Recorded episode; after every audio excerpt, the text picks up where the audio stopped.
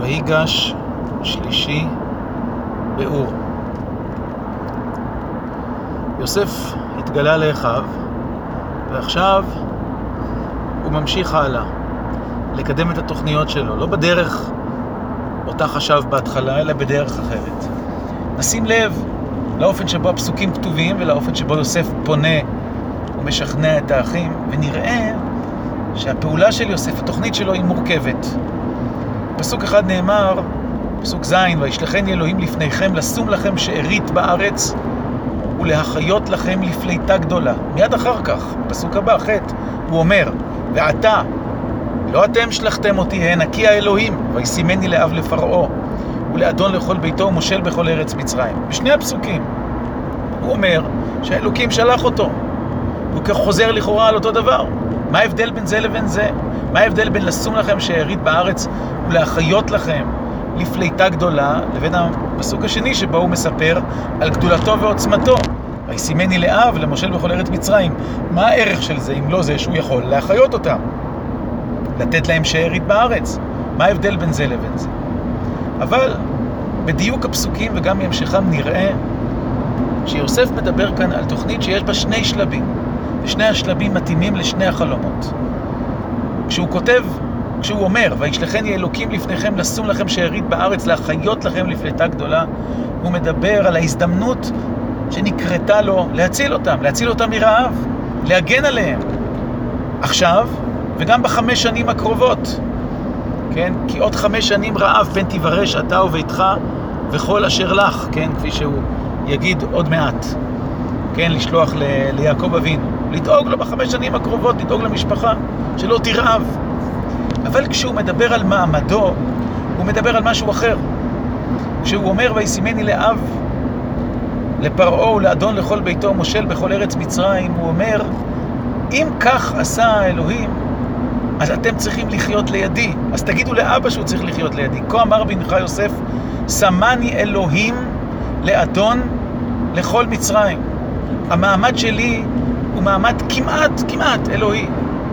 האם זה לא מה שהוא חלם? והנה השמש והירח ואחד עשר הכוכבים משתחווים? למי? למי משתחווים? כל צבא השמיים, הפסוק אומר, לך משתחווים, לאלוקים, לקדוש ברוך הוא. האם יוסף לא בעצם אומר, הרי זה החלום השני שחלמתי?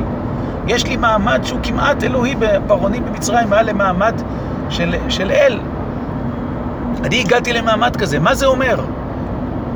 וישבת בארץ גושן, כך תגידו לאבא, והיית קרוב אליי, אתה ובניך ובני בניך. זה לא רק הסיפור הכלכלי, כאן אתם צריכים להיות. אם הגעתי למקום הזה שהגעתי, אז יש עוד מימד לשליחות שלי. השם גם שלח אותי, וישלחני אלוהים לפניכם, לשום לכם שרית בארץ ולהחיות לכם, לפליטה גדולה, אבל גם לא אתם שלחתם אותי הנה כי האלוהים, וישימני לאב לפרעה ולאדון לכל ביתו מושל בכל ארץ מצרים, כדי שתוכלו לחיות לידי, כדי שנוכל להגשים את החלום השני. ומה זה להגשים את החלום השני? זה שהמשפחה תחיה כאן במצרים, ושעל ידי זה אני אוכל לדאוג לכם עד שתגדלו, תפרו ותרבו, ותהפכו ממשפחה קטנה, מבית אב, מחמולה קטנה, לעם, לעם שבדרך. רק כאן זה יכול לקרות. לא בארץ כנען, שם אתם גרים, שם אתם זרים. לא בארץ כנען שסובלת מרעב. לא בארץ כנען, שם אין לכם מעמד ואין מי שידאג לכם. כאן, מלך מצרים, כמעט, זה אני. זה מה שיוסף אומר, לה, אומר לאחים להגיד ליעקב אבינו. והאישור שכל זה נכון, ניתן מבית פרעה. והכל נשמע בית פרעה לאמור, באו אחרי יוסף, כך מספרת לנו התורה. ופרעה שמח בדבר, וייטב הדבר בעיני פרעה ובעיני עבדיו. ואז הוא אומר להם, זאת עשו, תענו את בעירכם, ולכו בואו ארצה כנען, וקחו את אביכם ואת בתיכם, ובואו אליי. ובדיוק כמו שאמר יוסף, אומר גם פרעה, ואתנה לכם את טוב ארץ מצרים ויאכלו את חרב הארץ. תוכלו להפוך כאן למשהו אחר לגמרי ממה שאתם. והנה, אחרי שעברנו את השלב הראשון של הגשמת החלום הראשון, עכשיו אנחנו כבר בחלום השני. והאופק של החלום השני הוא רחוק הרבה יותר, היסטורי הרבה יותר, מאשר פתרון בעיית הרעב. משפחת האבות, משפחת יעקב אבינו, תהפוך להיות ממשפחה קטנה לאומה.